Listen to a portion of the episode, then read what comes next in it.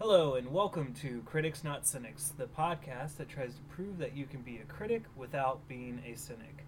Tonight, I actually have uh, a guest on the show with me. It's my best friend of, I can't even count how many years now. It seems like it's been forever. Um, Patrick Bushy, who is currently in New York. How's it going, Pat? Oh, going well. Thanks for having me on. I'm glad. I'm glad to have you on, and you know that once uh, once you're back in the good old state of Ohio on a regular basis, uh, you know we'll probably have you on here for more of these. And I know Cortland uh, is going to be joining at some point. He just hasn't had the opportunity to join yet, but. Uh, it's going to be really great to have actually someone else on here to discuss, so it's not just me rambling on forever and ever. Um, so tonight's episode, we're going to talk about uh, a couple video games. Just a quick update on, on my playthrough of Devil May Cry uh, Five, and uh, some stuff with Anthem. Anthem's a game that you know has been out for a few weeks now, and it's had some some great controversy uh, with it. So uh, I know you've you've had the chance to play that, and you're going to answer some questions I have on it, and uh, then we're going to move into uh, two film discussions. One that I actually did not get a chance to see, but you got to see um, Hulu's Into the Dark Treehouse.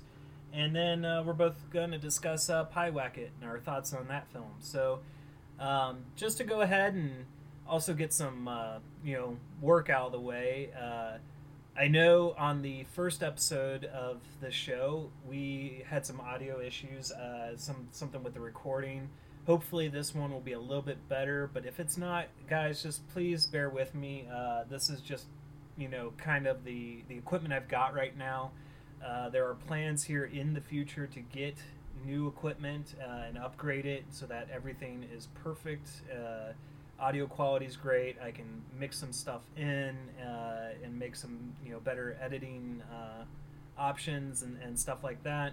Um, so you know just bear with me. This is still new. This is all just kind of i'm still learning and you know this is just a whole new venture for me so just uh, be a little understanding we'll, we'll try to get everything up and going uh, and also i know i talked about leaving me a review on itunes uh, currently i do not have this up on itunes yet i don't know what is going on on that aspect but uh, i'm working on getting that resolved so eventually these will be up on there for you guys to all listen to. Uh, but currently, you can go ahead and listen to it on, on SoundCloud. So everything will be up on SoundCloud for sure. Um, all right, and then also to give another shout out to Crystal, uh, I believe she will have helped uh, get this intro started also for this episode. So she's uh, kind of my IT support. I really appreciate her help on that. So uh, thanks again, Crystal. All right, now that that stuff's out of the way, um, so I, I, I played a little bit of Devil May Cry Five. Pat, are you interested in, in the Devil May Cry series at all? Uh, Yeah, that's that seems to be the the kind of consensus with some people I, I know. Yeah, I'm not sure what uh what would get me into them. If if you could go on explaining a little bit what they're uh, what they're about. Okay, it's uh it's kind of a a hack and slash uh, type of uh, video game, kind of God of War esque, uh, old God of War, not necessarily new God of War, um, where it's you know you got combos and, and multipliers and kind of ranking of your of your abilities, but it, it all basically follows uh, Dante, who is basically a uh, demon slash devil hunter. Um, yeah, who also has some kind of mystery to his background, and I, I it, it, took me a while to get into the into the series as well. I, I, need to get the HD remasters for PS4 to, to kind of finally get through. Uh, I believe Devil May Cry three, but uh, it, it's really good. I know, much like me, you love the supernatural stuff. You like the demon stuff, and, and it's it's a good kind of horror action uh, uh video game. So, you know, as as you know, because you've listened to the first episode, Devil May Cry five came out last week. Uh, I've had a little bit more chance to play some more missions. Um, the story's really interesting. Uh, it hasn't really gotten into anything too insane yet, but I, I um, unfortunately, with the constraints of work, I haven't been able to spend a whole lot of time being able to play it. But uh, I am about, I think, seven or eight issues in right now. Um, and I'm really liking it. Uh, the character V, though, uh, his combat is it's not bad, but it's so different than Nero's combat, where with Nero you use a sword and uh, a gun. V, you use two kind of spirit animals. He's got like a crow that kind of shoots uh, laser beams out of its beak, and then a, a like uh, panther that kind of goes and attacks other enemies. So with V, your character staying more kind of to the back than actually getting into the fray, which I like doing with Nero a whole lot. But it, it, it's still interesting combat. I, I don't hate it. It's just when you switch between the two characters, it's it's takes a little bit to get adjusted to it. Um, so again, like the graphics engines on it is fantastic, and uh, I'm, I'm I'm sure I'm going to recommend. I'm sure I'm going to come out with a great review score. Although I did see some stuff uh, on IGN recently that they apparently censored on the PS4 uh, version some uh, some content dealing with the ladies. So what whatever. I don't understand why we have to censor much if you know it's a mature game. There's going to be mature content, but I guess we got to have uh, have that nowadays. Um, so yeah, uh, of my impressions, still it, it's really good. I plan on playing some more this weekend um, if I can find some time. I know I will be uh, guesting on Crystal's show on uh, for St. Patrick's Day. Although this episode will probably release after St. Patrick's Day, so if you want to listen to us discuss Leprechaun, we'll be discussing that over on the Horror Nights In podcast. Um, so yeah, that's just about it on, on, on my impressions. Devil May Cry uh, five. I, I need to get more into it, but uh, it's there are some really cool um, bonuses if you got the deluxe version. Nero has uh, mechanical replacements for his, I believe it is his right hand. If it's not his right hand, it's his left hand.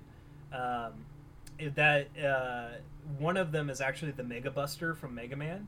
Uh, so that's kind of funny. I haven't used it yet, but uh, there's some really interesting ones that Nico the gunsmith kind of creates. So it, it's definitely got some very interesting and, and dynamic gameplay. It's got really good uh, villain uh, or enemy variety. So I'm definitely excited to uh, get more into it and get more into the story. So we're gonna go ahead and, and switch gears now and talk about Anthem. So Anthem is uh, an EA Bioware developed video game. It's kind of like your looter shooters like Destiny, um, with a little bit of Iron Man mixed into it. I, I, don't know a whole lot about the story, but I do know that there is uh, some issues with that. But Pat, if you can tell us a little bit about the story, what what's kind of the the, the game's story for that? So as for the kind of goes on. You got a couple different factions. Like you play as a freelancer, and as you're going through the story, you're kind of balancing between the the, the different factions, but at the same time, it, it's kind of hard to explain because. All right. Well, um, so I mean, you got different factions that that are kind of going against each other, but isn't there uh, a um, there's a bad guy though, right? That's trying to do something with uh, what was it the anthem of creation or some such? Uh, just just talk just talking about the basic the basic story. But so basically you have these different factions kind of on the on this world. They use what are the javelins to uh, kind of protect these little kind of outposts of humanity um, on the eh, on the planet, whatever planet they're on. And then there's this thing I believe it's called the Anthem of Creation, that uh, this the bad guy of the game I don't know his name or anything is wanting to use it to kind of remodel the world or reshape the world, but. Um, you know, and that that's all we need to really talk about the story. That's about as what I know of it uh, that I've cleaned off of trailers and such. But I know that there have been some issues um, with bugs, uh, game breaking bugs, load screens, uh, login times, server issues. I yeah, believe. I can, go into I can go into more of like the gameplay and all that. Okay, yeah, go ahead and go into some of the gameplay. So, so as for the gameplay, it's it's a pretty fun game. Uh, minus minus all of the server issues, it, it does have uh, long load times sometimes. You you do get bugs where you'll you'll spawn into a match, and it's supposed to spawn in three other people with you, and no one will spawn in with you, and you'll have to either back out of the game or or wait an ungodly amount of time in order to wait for other people to join the match. And sometimes it won't even, even if you wait, it won't spawn anyone into the match with you, forcing you to either go through a mission that's meant for four people, or have to back out and then end up having to start all over again, and you, don't keep any of the loot when you back out. So you end up you end up with a whole lot of problems when it comes to that. Um, as for the combat, it's it is uh, it, you're stuck with basically you're shooting. You have a couple different options with the different javelins. Uh, the javelins, you have the Colossus, Interceptor, Storm, and Ranger. Uh, a couple of them are more hack and slash, like the Interceptor.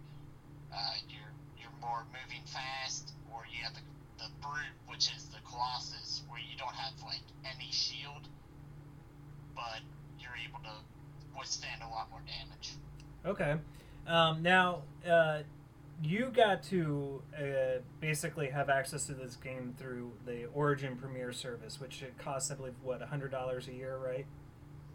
Yeah, it's hundred dollars a year for uh, for Origin access, and, and it gives you PC. it gives you basically access to their whole library, which is really nice for that price tag, considering that you know the average game runs about sixty bucks, uh, you know, even for console or, or for PC if you want to get the standalone game. So you're, you're getting some some bang for your for your buck, um, but being someone who considered getting Anthem, actually had it pre-ordered dropped the pre-order based on some videos I saw on YouTube about these bugs and these issues and actually now that I've seen even more s- disastrous stuff that's kind of happened with certain now granted this was possibly happening on older uh, consoles n- uh, in the sense of that the, the first like wave of the PlayStation 4 uh, that was coming out and, and even the Xbox One uh, where it was actually crashing and bricking the uh, console.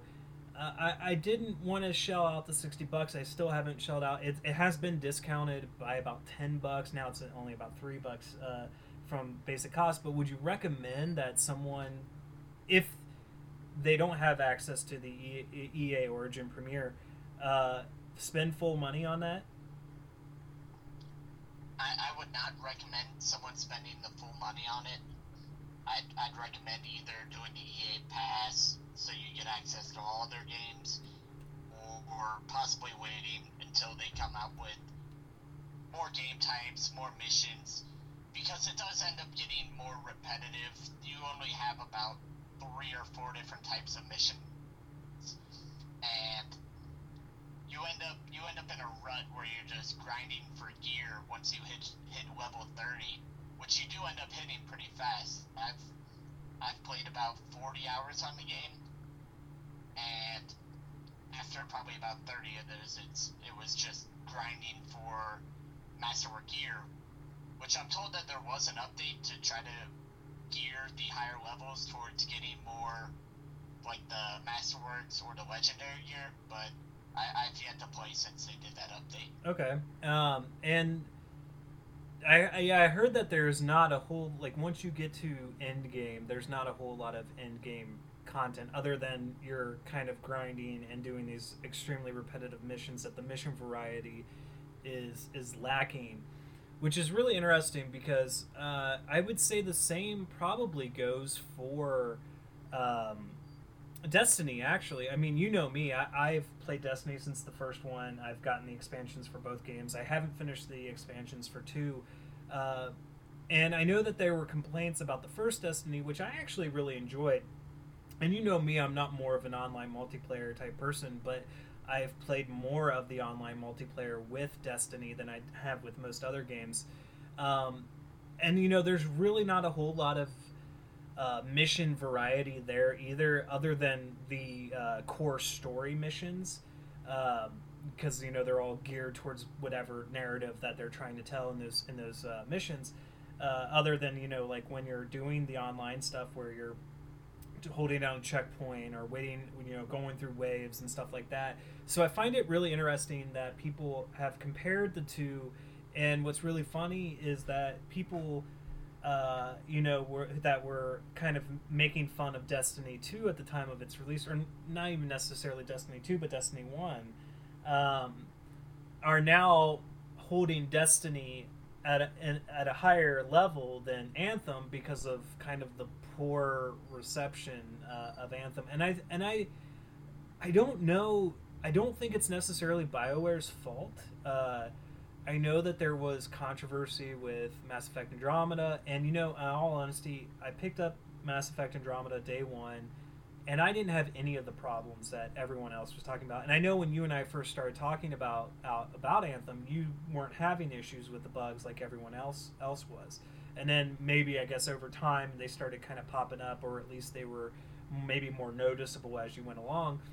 And it almost seems like EA is kind of causing the developer, uh, you know, Bioware to shortchange their product, especially when you look at, uh, you know, Battlefield Five and it not being a full game as it releases, uh, you know, and then Anthem even there's more content to be coming, but it seems like once you get past that that end game, there's not a whole lot to do, and I I don't know if this I, I think it's called uh, games as a service uh, model is really going to pan out in the long run especially if you turn out a product like anthem that has all these disastrous bugs and um, and although it's selling well it's not probably selling as well as they'd want it to do.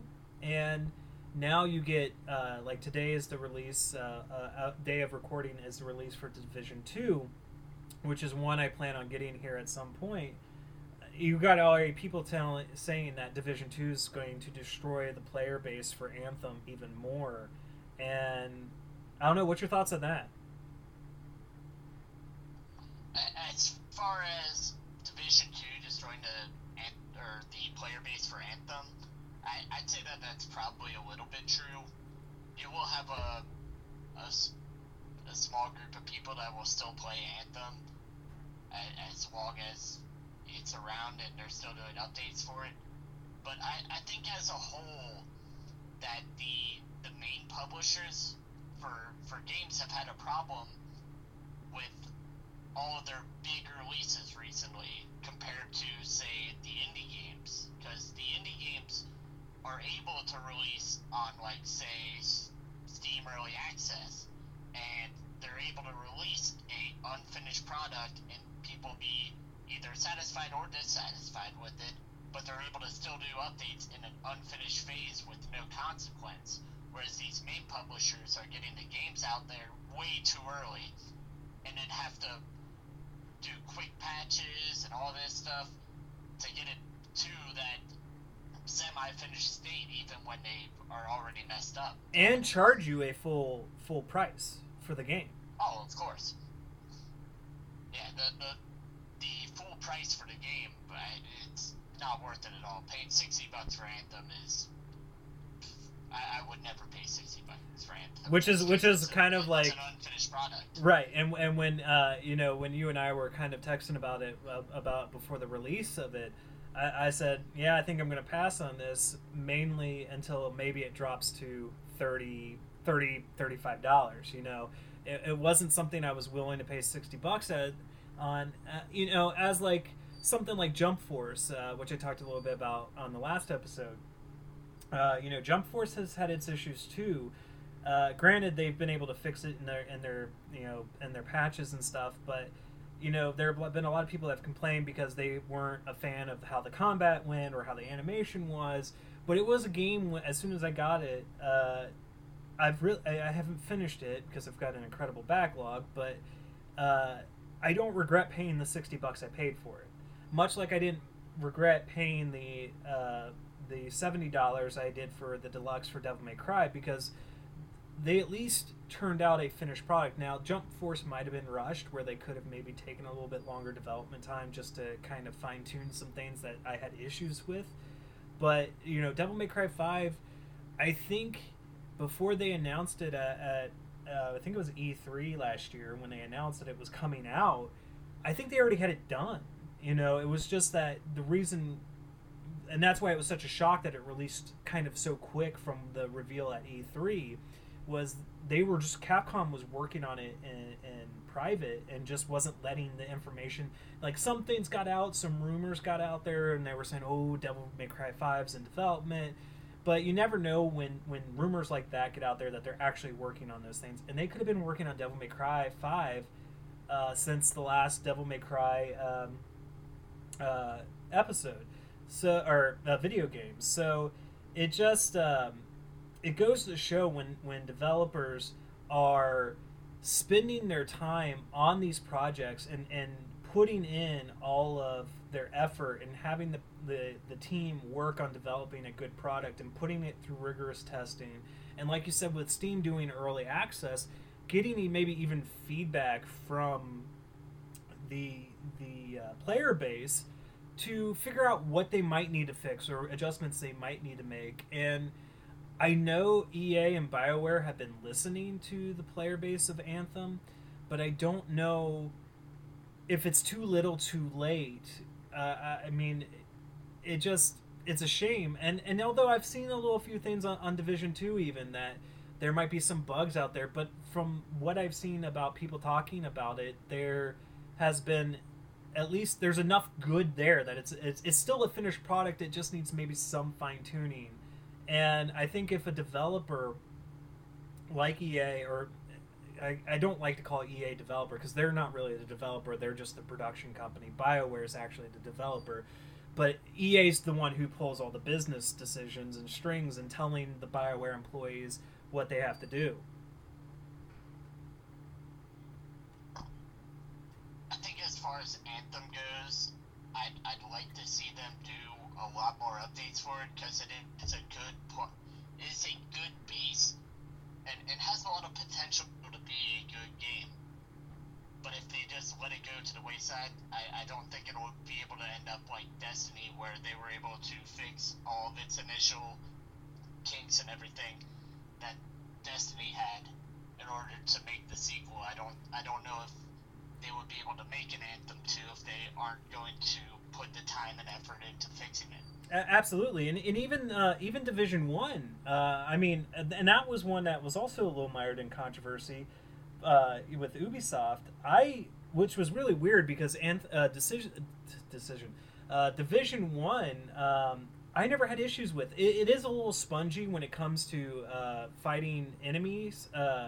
in fact, especially since I've kind of gotten back into it to kind of get ready to play Division Two uh, some of the enemies do take a lot of damage before they finally actually start getting hurt and so but but i know that that was also one that was managed to start out bad perceived by others not necessarily by me and yet salvage its its uh, its game. And from what I from what I understand about reading stuff I still got to play the DLC for it. That with the DLC that they released with the patches that they released it, it made it it fixed everyone's problems with it. And i know that with division 2 they have about a year's year's worth of planned free dlc content which is a good boon especially when you're doing games as a service i know anthem has dlc planned potentially but i don't know if that's season pass content or if that's free content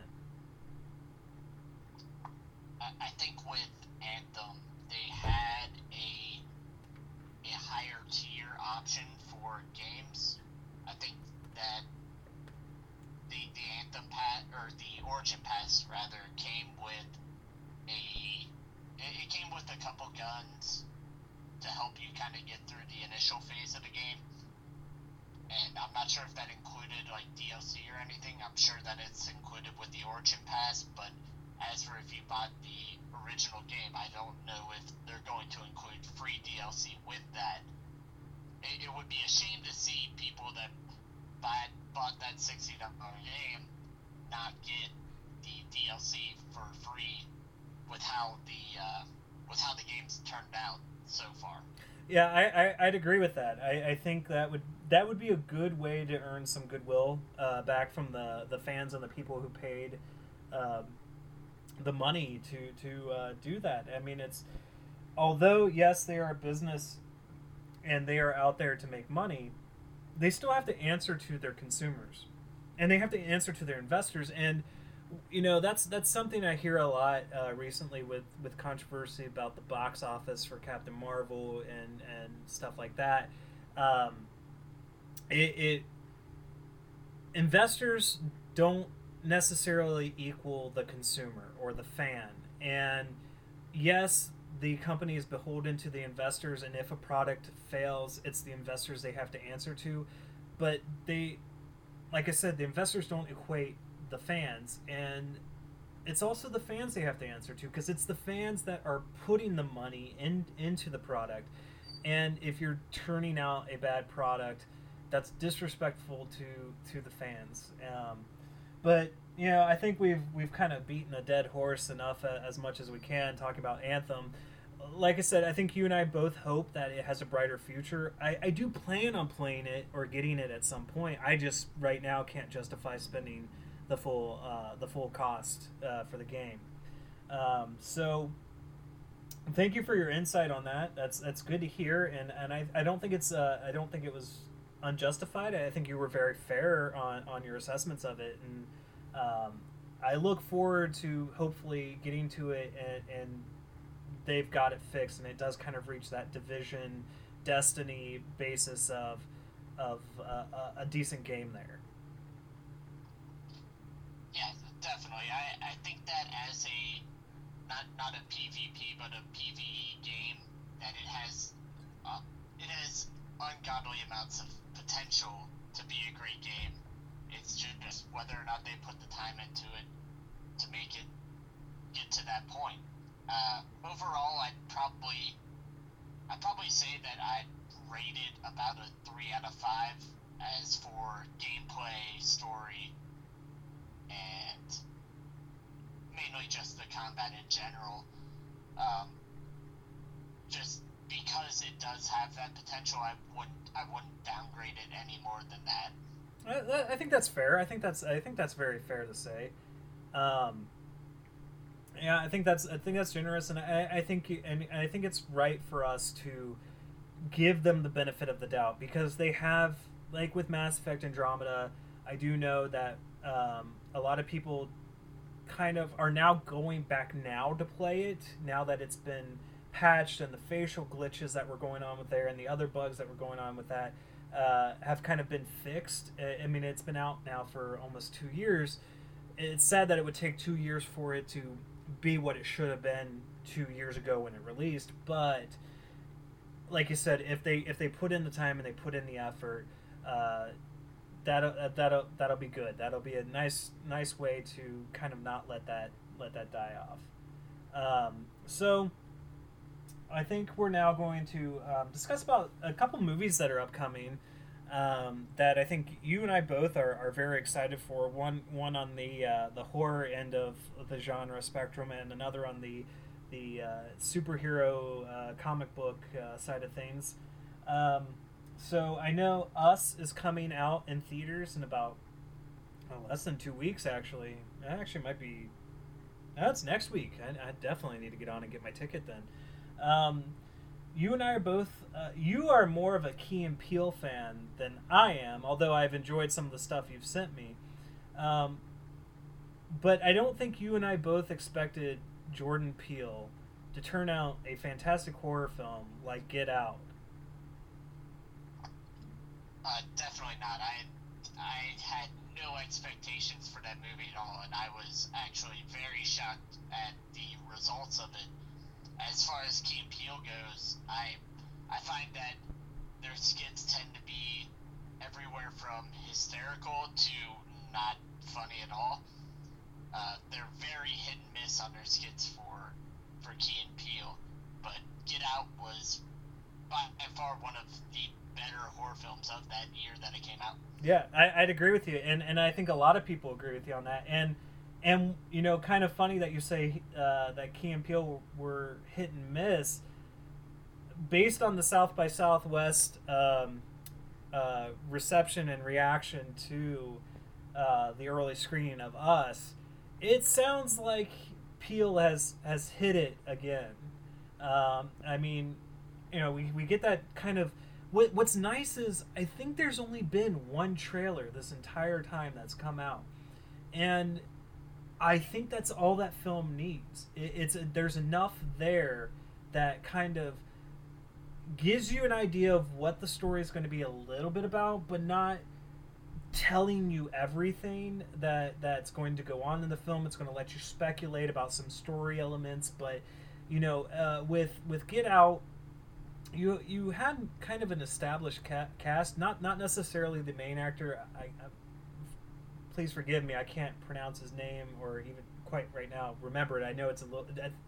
Uh, I don't want to butcher it on here, um, but you had Allison Williams, you had Bradley Whitford, you had uh, Kathleen Keener, um, uh, and I can't remember the brother's name, but you had this, this very established uh, cast that supported the film, but then you had this kind of relatively unknown uh, actor who went on to do Black Panther afterwards, and and it was just stunning. I mean, I I you gave me so much crap for not getting out to see it in theaters uh, I, I believe you saw it in theaters. Is that right?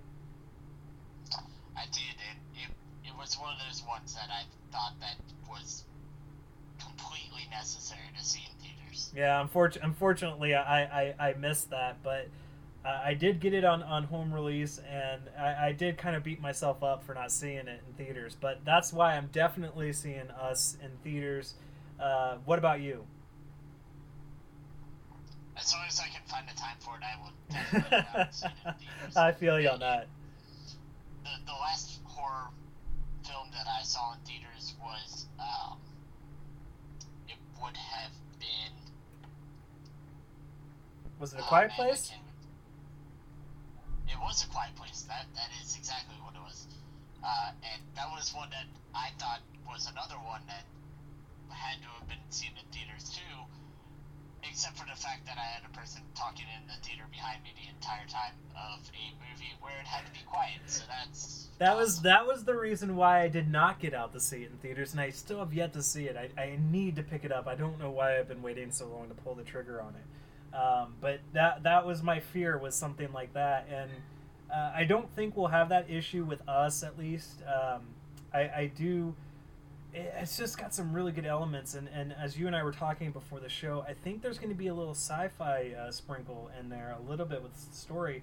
But I, I i like this trend now where we're seeing some comedic actors or just even comedians themselves enter in a genre that's that's rather serious and um, uh, like with with a quiet place you have john krasinski writing and directing that and you know his best known role prior to that was Jim on The Office, and then he his first direct uh, directorial debut I actually own.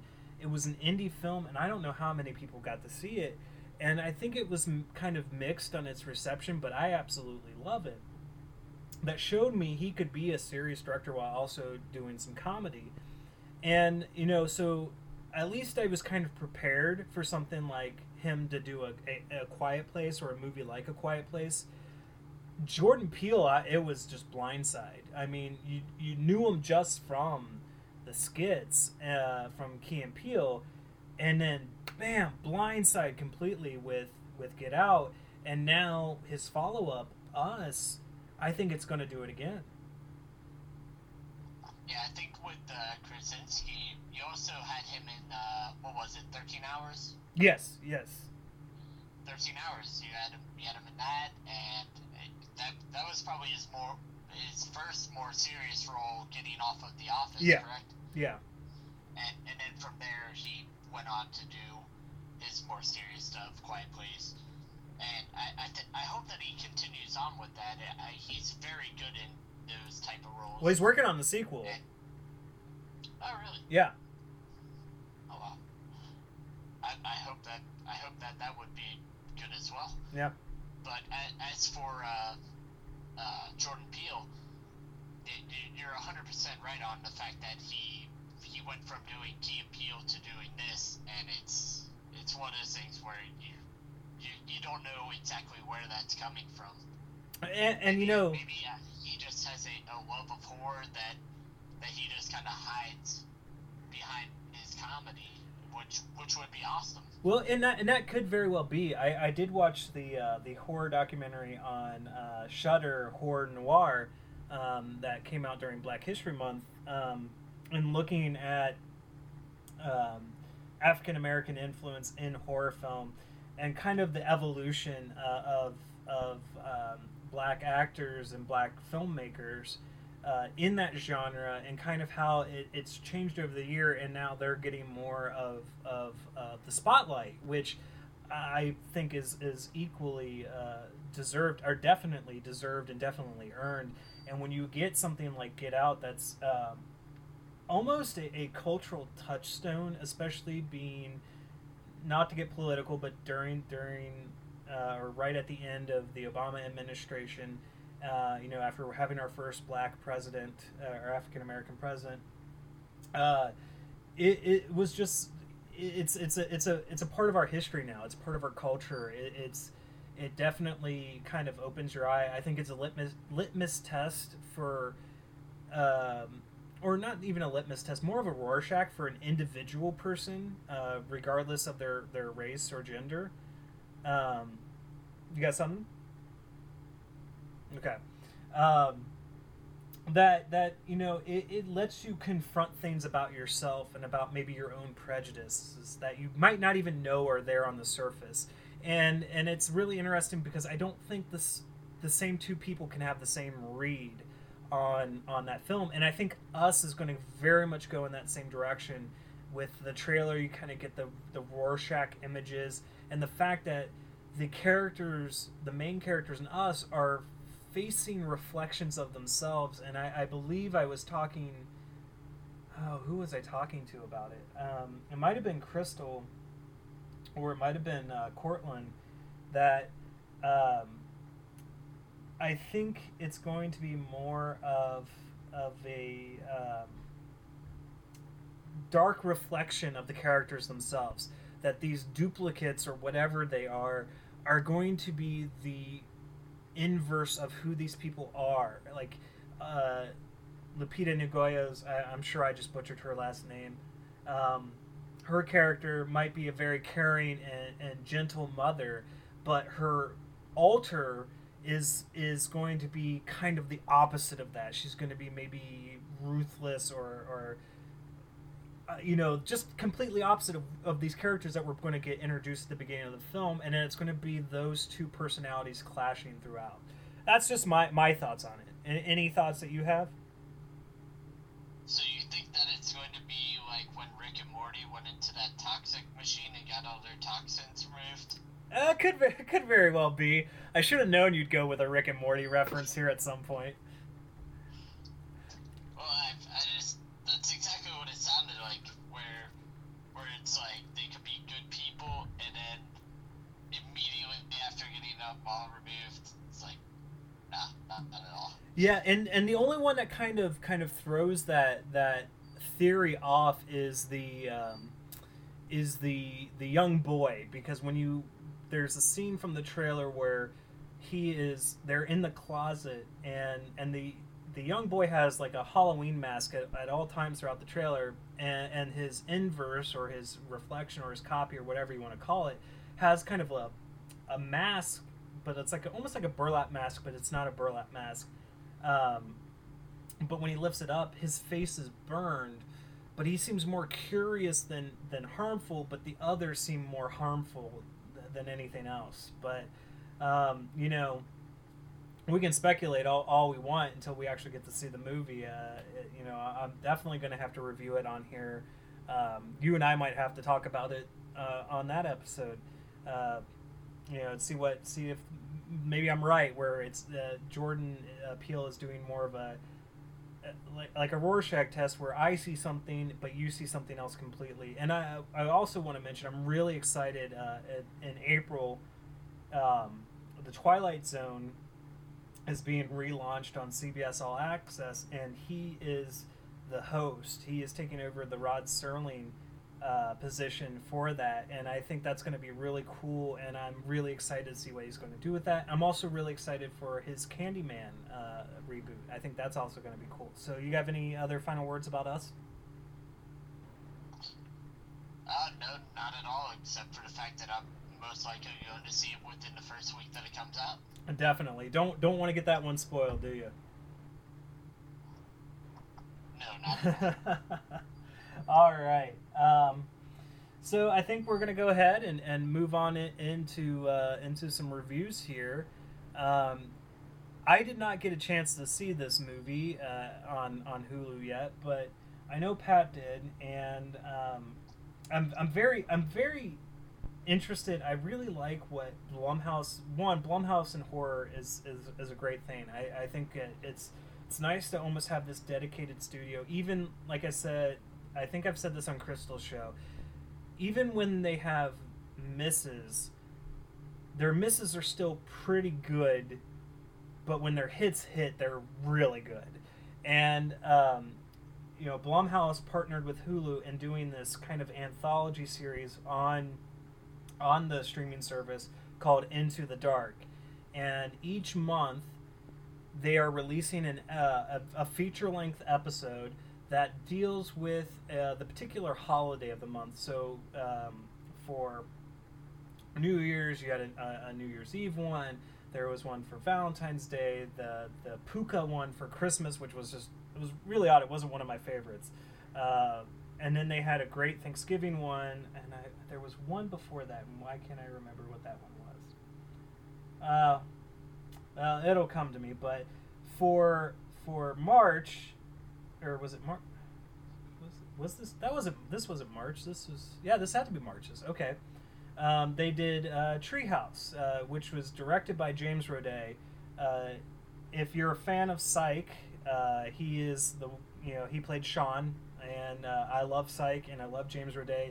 He is a fan of horror. He wrote um, Skinwalkers, which was an, an okay film, but uh, he he directed and I have not seen it um, an independent horror film called Gravy, which I, I do have every intention to see. But he directed this and it and it stars Jimmi Simpson. Uh, who was kind of a recurring character on Psych uh, here and there, and they are friends, and he's and he was in Gravy, and I believe he might be the main character of Treehouse, but I'm not sure uh, since I haven't seen it yet. So I'm going to go ahead and turn it over to you for a little bit, talk a little bit about the premise, and then your thoughts. So as for the uh, premise of Treehouse, you have a, a chef who has a TV show, sort of like a Gordon Ramsay type asshole character who he kind of treats his everyone like shit, and he's also so he's a uh, he's a dad, but him and his wife are divorced, and he's going up to his parents' old house to come up with some more recipes for his cookbook that, that he's about to release, and from there he kind of he it, bond where his name comes up for for uh, some flashlights and some other gear because their power went out. And it's a attractive young lady, and he's flirting with her and all this, that, the other. He ends up cooking for this lady and and her uh, her friends a day later because it's like a bachelorette party, and then it kind of goes on from there. Uh, in, in the first act of the movie, it kind of there's some weird stuff going on in the house where like he's going to the restroom and there's like blood in the toilet. So you, you get some some weird visuals in the first act where you don't really know what's going on. But after after he cooks for this group of ladies, it kind of goes on from there and expands. Okay, okay. So um, it sounds interesting, and, and uh, you might be able to t- tell me, give, give a little bit more insight in, into this uh, if, if you were able to pick up on this. But I did see some people on Twitter kind of complaining about, and, and if this gets into spoilers, just say it, it, it, it's spoilers stuff, so we won't we won't go into it. But there's something about stuff that happens to the female character that's maybe I don't I don't know, but I, I kind of saw this maybe like being construed as misogynistic or uh, that there were stuff that was done to that female character that uh, didn't seem right. Uh, was there anything that you picked up on that? Not so much that. I would say that it does get into a battle between uh, feminine and masculine personalities. Okay. Uh, but by no means is the main character a a good person. Okay. I, I will say that. But I will say that in, in, in total that the movie it was kind of a feminine and masculine battle Okay. for, for, for that protagonist against the, the the women that are in the movie. Okay. But nothing, nothing like, I, I, and I and I and I don't have the tweet in front of me that I that I saw, um, and so I don't want to misquote them. But yeah, it just seemed like there were maybe some elements in there that uh, should have or didn't um, have maybe full input from either the female actor actresses themselves, or that it, it could have maybe dealt or used a little um, little feminine touch in the maybe direction or writing side of things.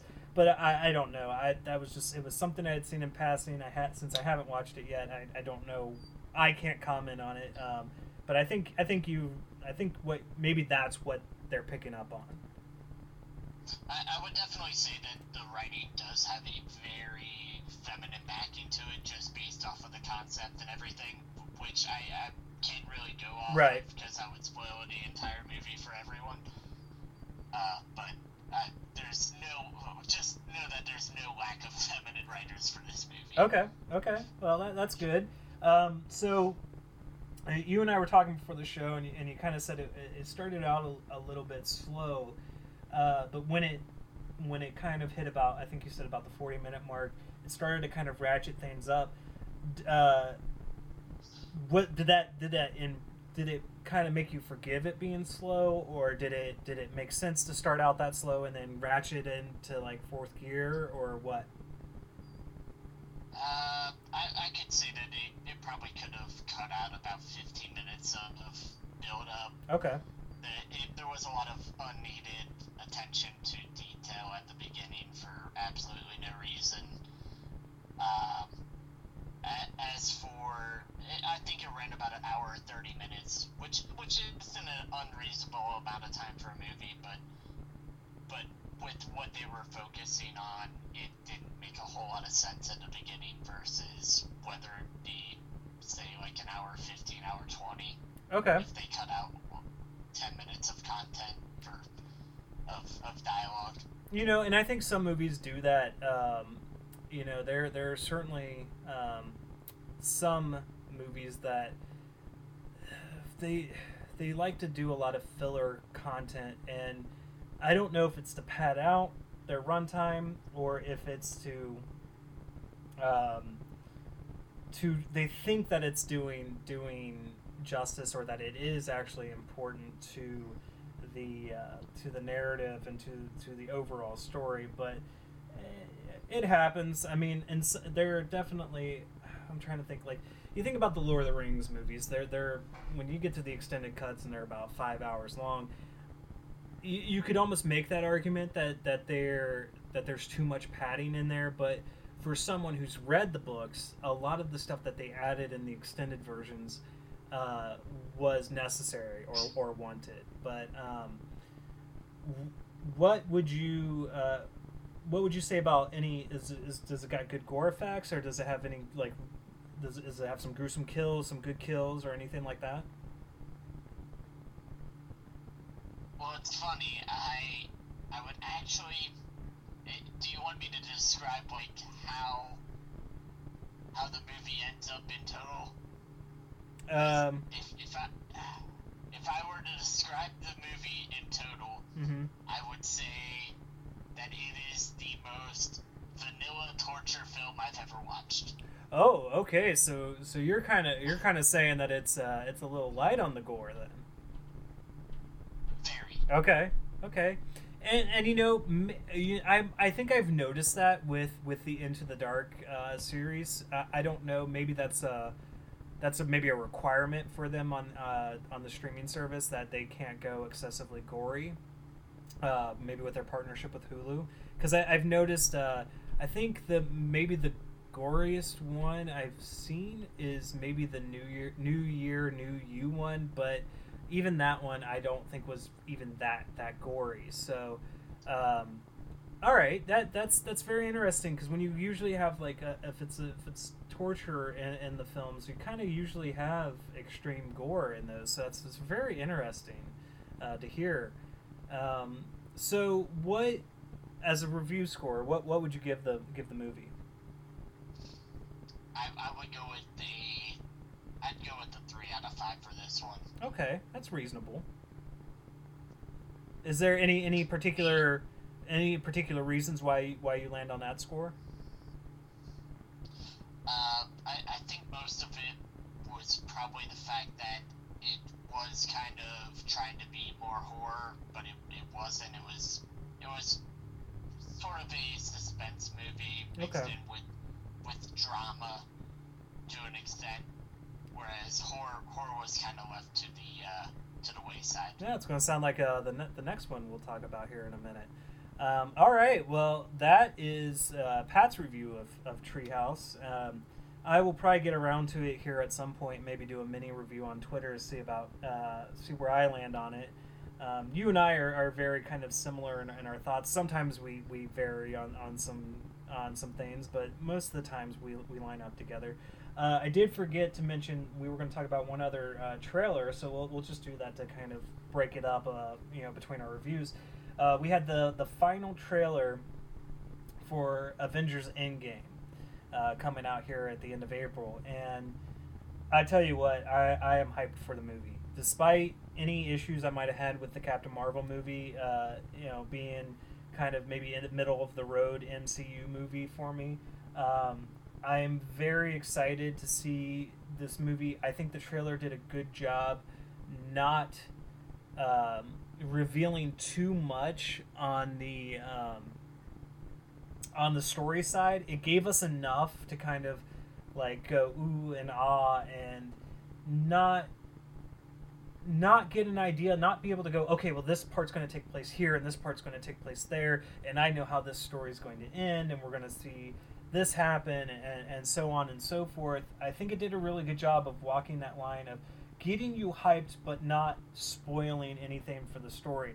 Although, and I know that these images were released or kind of leaked out a while ago. I could have gone without them showing the new kind of the suits, the, the white suits. Um, I kind of would have liked to have just seen that happen in the movie, but that's just a minor thing. I, I and I will say, uh, I did not dislike. I, as some people I've seen have commented on it for the from the trailer, uh, and it's mainly because Captain Marvel's just kind of surrounded by all this kind of conflicting narratives from people who loved it, people who didn't like it, people who were in the middle of the road of it, you know, whatever. And so they they're kind of they're kind of uh, what's the word I'm looking for?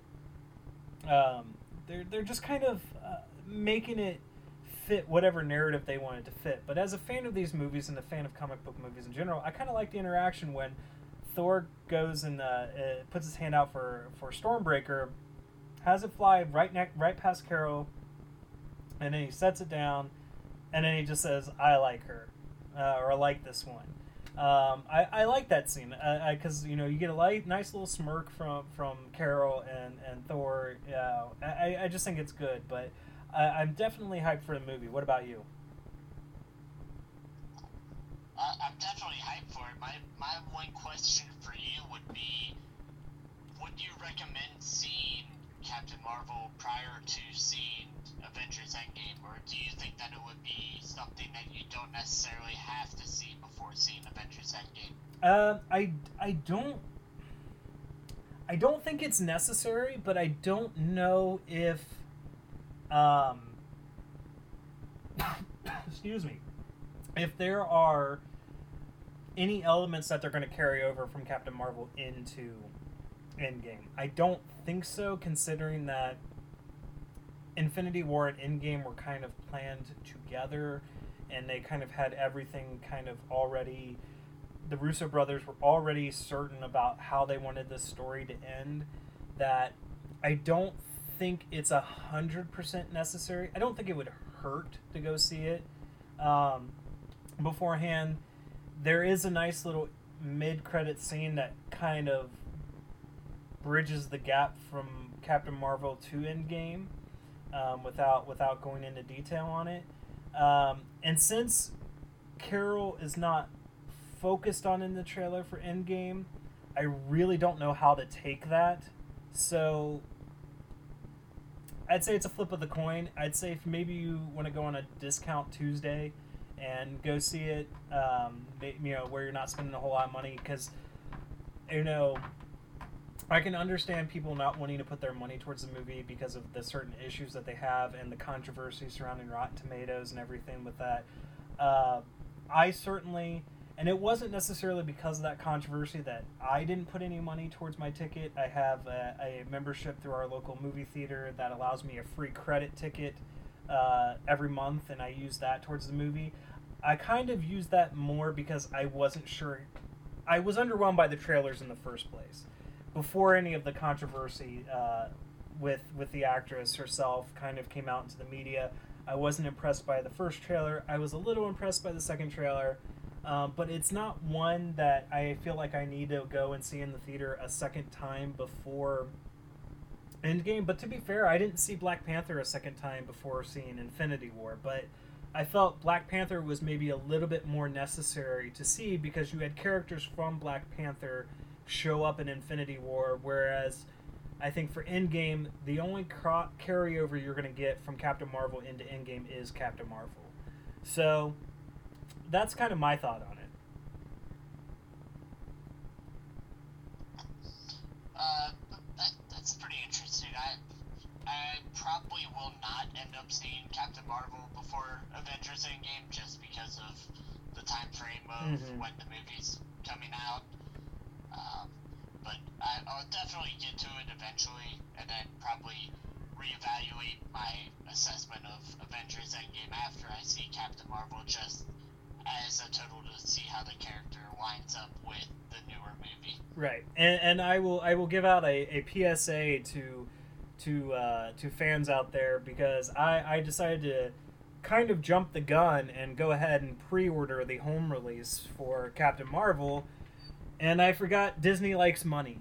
Um, so even though this movie just came out in theaters uh, a week ago, uh, I have already been charged for the home release. So if you're if you're gearing to go ahead and add it to your collection and you want to pre-order that Steelbook 4K physical release copy, you are warned. Uh, you know, I, I'm not upset. I'm not that upset about it. I just was. Uh, I had forgotten when I had pre-ordered some Disney movies in the past that they like to charge you up front uh, instead of most delivery services charge you once the product is shipped. Uh, but yeah, just just a, a, fair warning to anyone who likes to still order um, physical media that they, they will charge you ahead of time. Um, do you have any thoughts on that? Well, I haven't bought I haven't bought physical release in probably five years, so not not at all. Well, you know, I, I, I would have kept doing digital had uh, had Apple not removed uh, that guy's uh, movies from his library that they decided they didn't want to have uh, whatever the the production company didn't want to have it up on iTunes anymore. And when you're to tell me that it's in your and it I mean it's in every almost every uh, digital um, outlet uh, terms and services that they can remove movies from from your library. And so I don't like the idea of me paying for something and then possibly because they might get in a kerfuffle with uh, some studio, they might remove that from my library and then money I've spent, money I've earned and, and spent towards their product is now gone. Um, so that's kind of why I've reverted back. And although occasionally I will uh, and, and some of my Twitter followers have been uh, beneficiaries of this. Uh, I will go ahead and get a, and this more will happen if there's only a 4K digital and not a 4K physical release.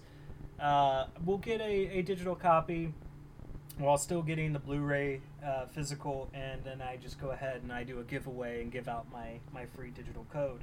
Um, and I know I've got two people who have benefited from that so far, and there will be more to come. I've been toying with it with uh, Into the Spider Verse and, and, Aquaman, but I think financial constraints are not going to allow me to do that uh, this time. But all right, so we're both very hyped for Endgame. Uh, I, I'm I'm excited to discuss it here on the podcast uh, after the release. I know I'm, I'm taking the I'm gonna see it on the Thursday night screening, and I'm taking that Friday off of work. I'll probably see it maybe one another two times that weekend if I can, if there will be seats available. But um, so now we're gonna move on to our final review, and, um, and then we're gonna uh, call it an evening.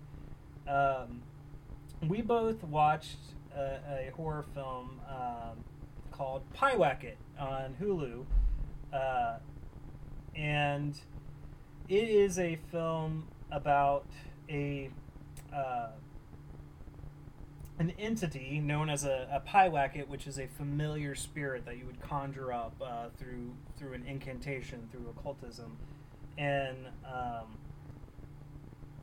and the kind of basic premise of the the film is that it is a, a young teenage girl who has lost her father and her mother is kind of uh, an emotional mess. And um, she's kind of turned to the world of goth and occult uh, culture, and she's kind of got some. They're not really bad influence friends, but they're not necessarily cookie cutter friends. And um, you know, she gets extremely frustrated with her mother. Her mother treats her pretty much like dirt, and um, she decides that she's going to summon this Pyewacket to to kill her mother because she's so upset with her mother, and you know some some hilarity ensues. Uh, not really hilarity, but there there are events that happen, and, and much like you said with Treehouse, this is kind of a more psychological suspense thriller than it is a straight up horror film. Um, you know, and, and there, if there's anything that the Walking Dead TV show has has done for me, it has made me hate the actress Laurie Holden.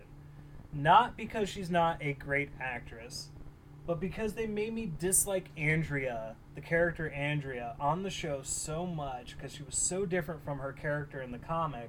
She was just a whiny, annoying, self loathing, unlikable character. I mean, she was fine for the first season, but in the second season, they just made you hate her guts. And now every time I see her in anything, I just go, "It's Andrea," and I hate her. Uh, I, I, am waiting for her to, to whine and, and complain and, and act like no one loves her. Um, although she was fantastic in The Mist and fantastic in Silent Hill, she's great in this movie, but she plays that same type of character. She's a very unempathetic character. I mean, we understand that her character lost her husband, but she treats her daughter with such disrespect and and and not understanding that her daughter is also grieving and um, that there that instead of her suffering is greater their suffering is the same in that they should be there together for each other and that's what kind of causes the chain of events to kind of occur and um, i i uh, i thought it was overly slow uh, i i I found myself getting bored. There are some good moments, much like you said with Treehouse. Around the 40 minute mark, it started to kind of pick up a little bit uh, but I didn't feel like it was really in fourth gear until uh, the last 20 minutes or so, um, when really kind of events start going into motion and it gets more into the horror aspect uh, of what's going on in in the film.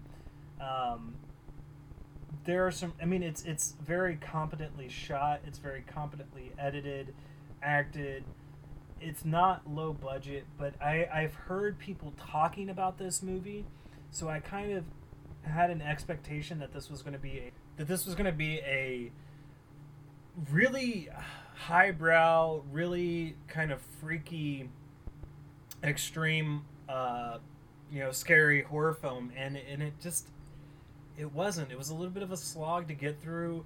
Uh, the good parts weren't towards the end of the film, and I, I was just uh, I was a little let down. I, I mean, I, I think it did great with some of the paranoia that the main character feels when she doesn't know if it's her mom or if it's the the Pyewacket or if it's I mean because even the occultist that she meets at the book signing and she ends up meeting again later in the film to discuss uh, the Pyewacket, he even tells her not to trust her lying eyes.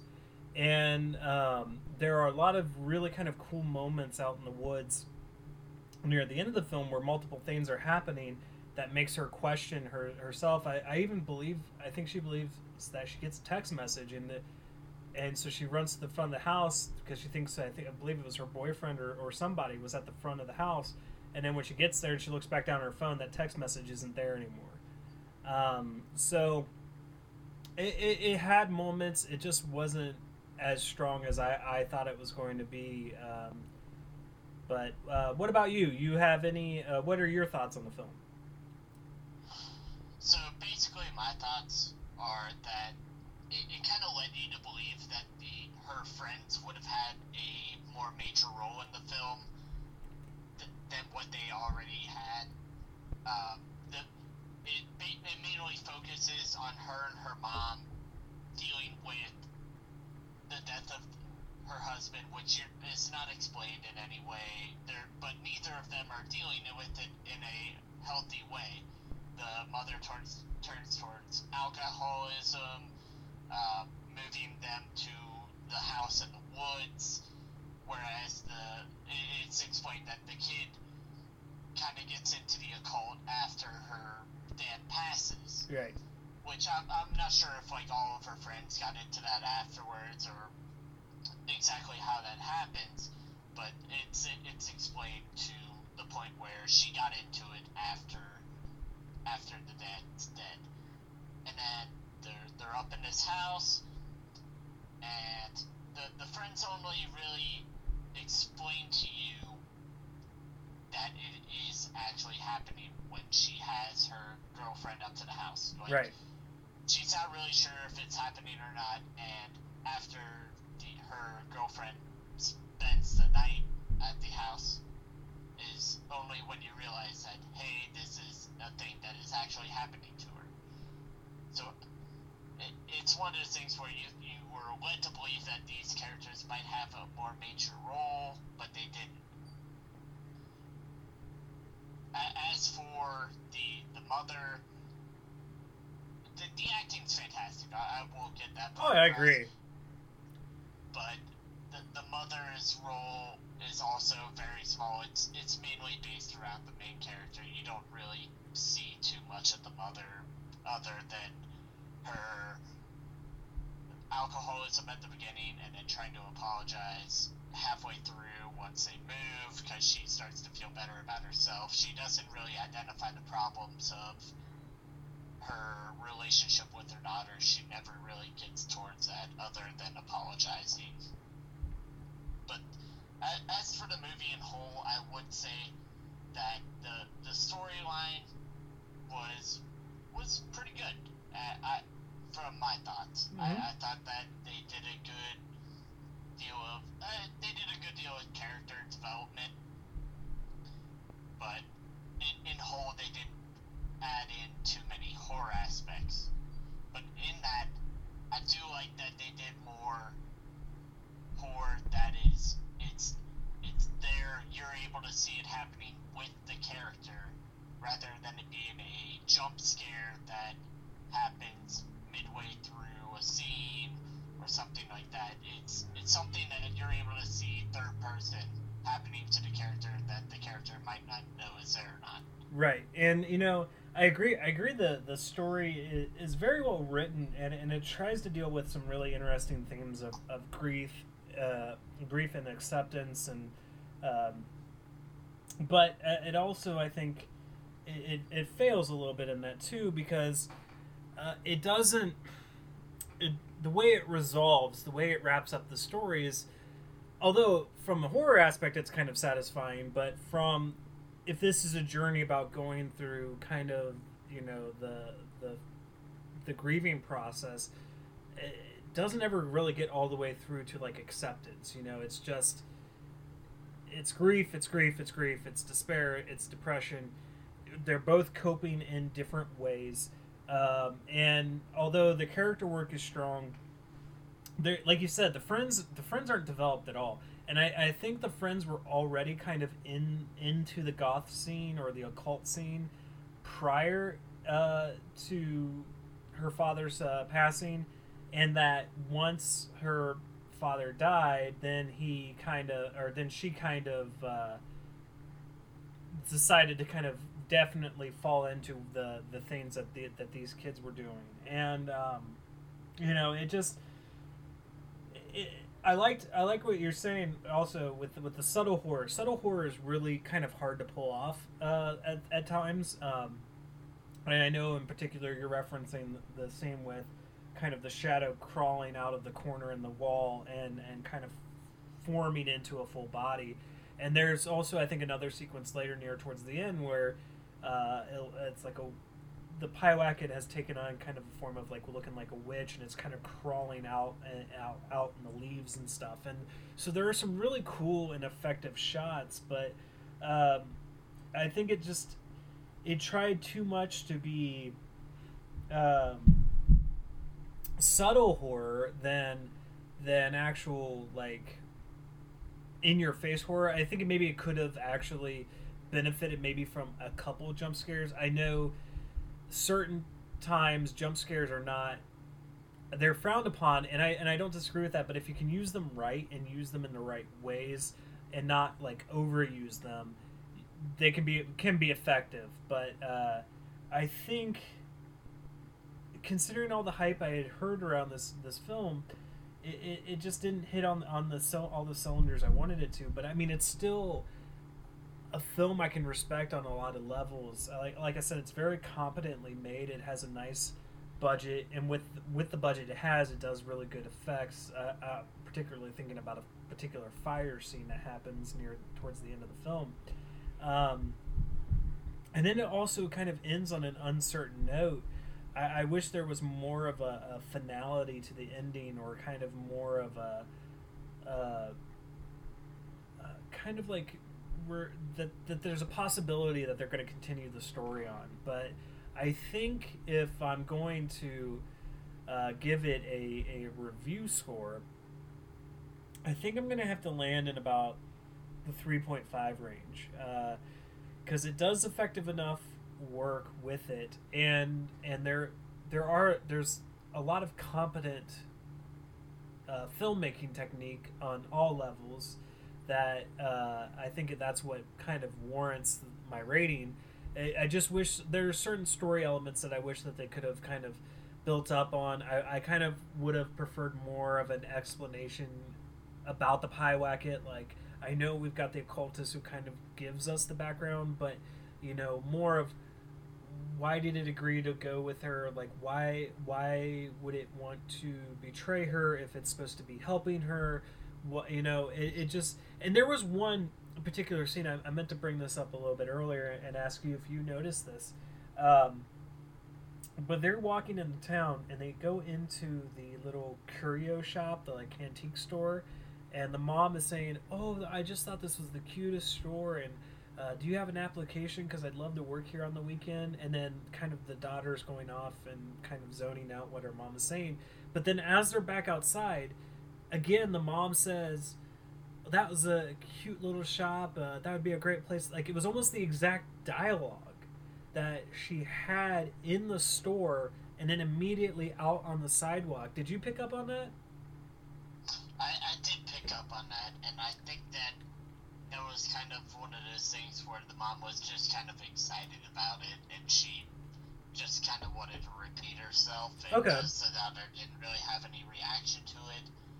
Um, as for as for the what what you were saying about the daughter's reaction to say the oh man what, what were you saying there, there was something in particular but it was the oh man uh, lost track of. Well, I, I, I was, uh, I think I was discussing that you know that she, uh, why why she was or why did the why did the Pyewacket turn against her? Like why did? Oh, that, that that's that's what it is. When when uh, so when she was talking to the the guy on the phone, he was saying that it starts with her and it ends with her. Mhm. So she had to close it before before it would be able to be done with everything that she requested.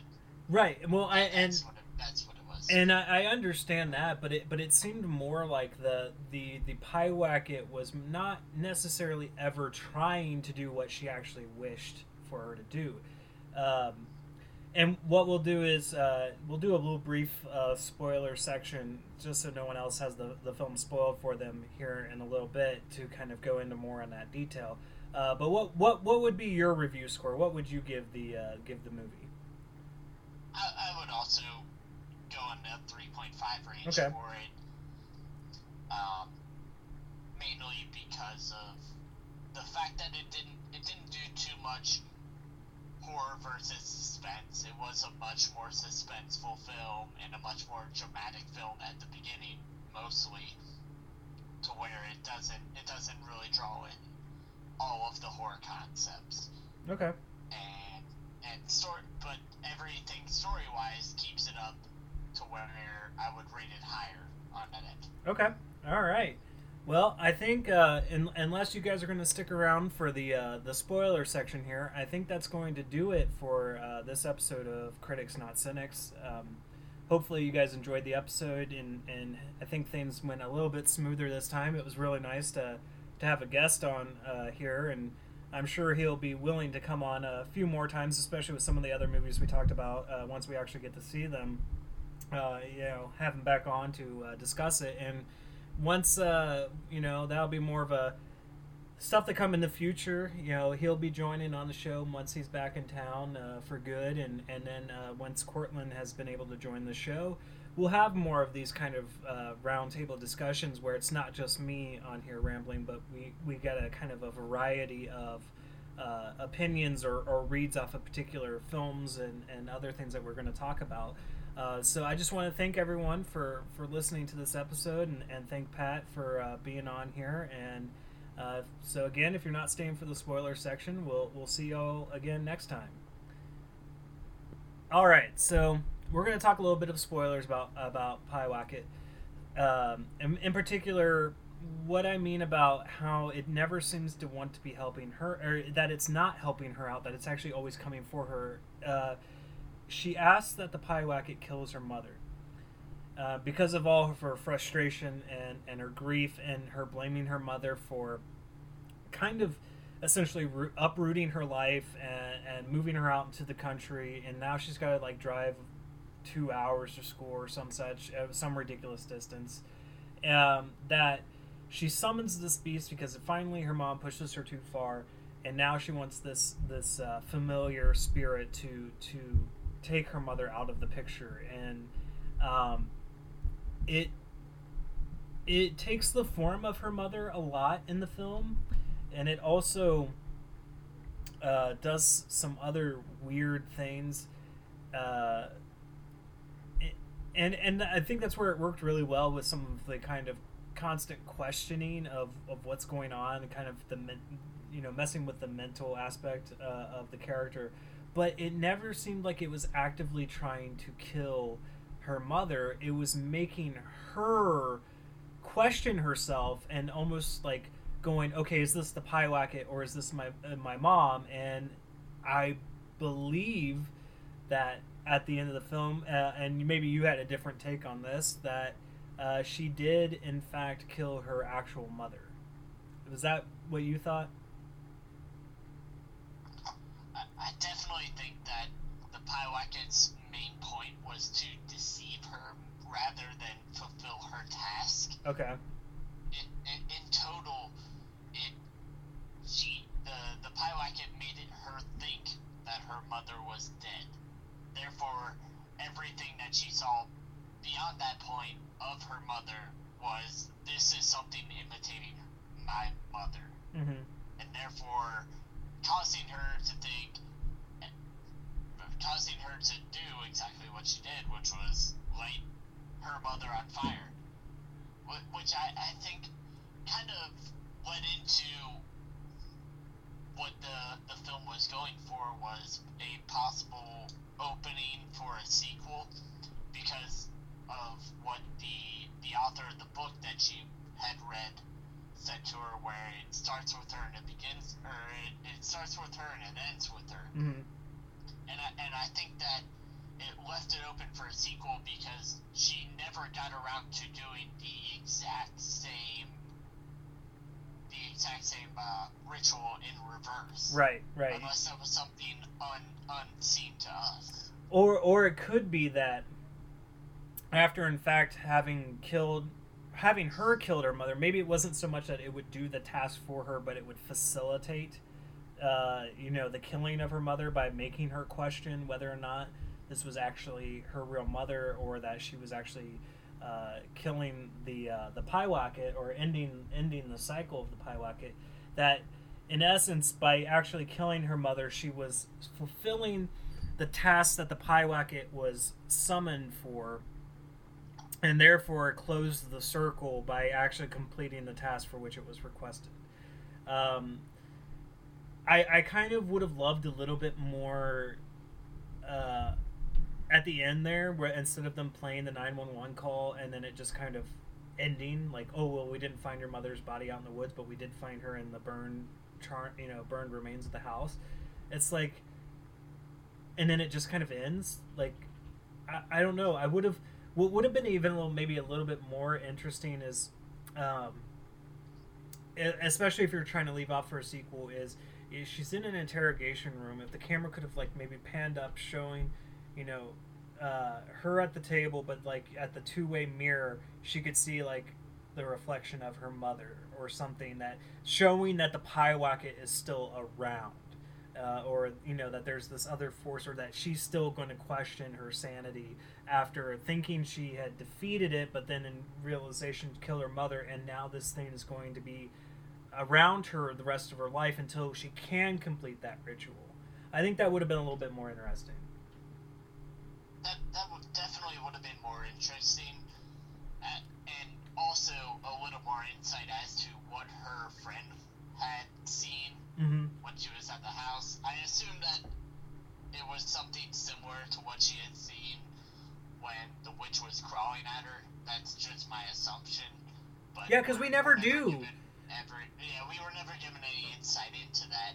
But I think that would have been something worth maybe seeing or being able to hear about. That way, that you you had a idea of what she saw. Right, because you never you you what you get is she plays like kind of a mean joke on on, on the main character um, when they're out in the woods and then you know they go back to the house and you know, you know something kind of starts to happen and then it, it just goes to the morning and they can't find her and then they find the friend out in the car and she's just i want to go home i want to go home and then you never see the friend the rest of the film and they never explain and it would have been kind of kind of cool to have her sit down and talk with her and be like well, what what happened and then have her friend explain whatever sights she saw. You don't have to show it, but you could at least have the character convey and then give us kind of more of an understanding of why did she have this reaction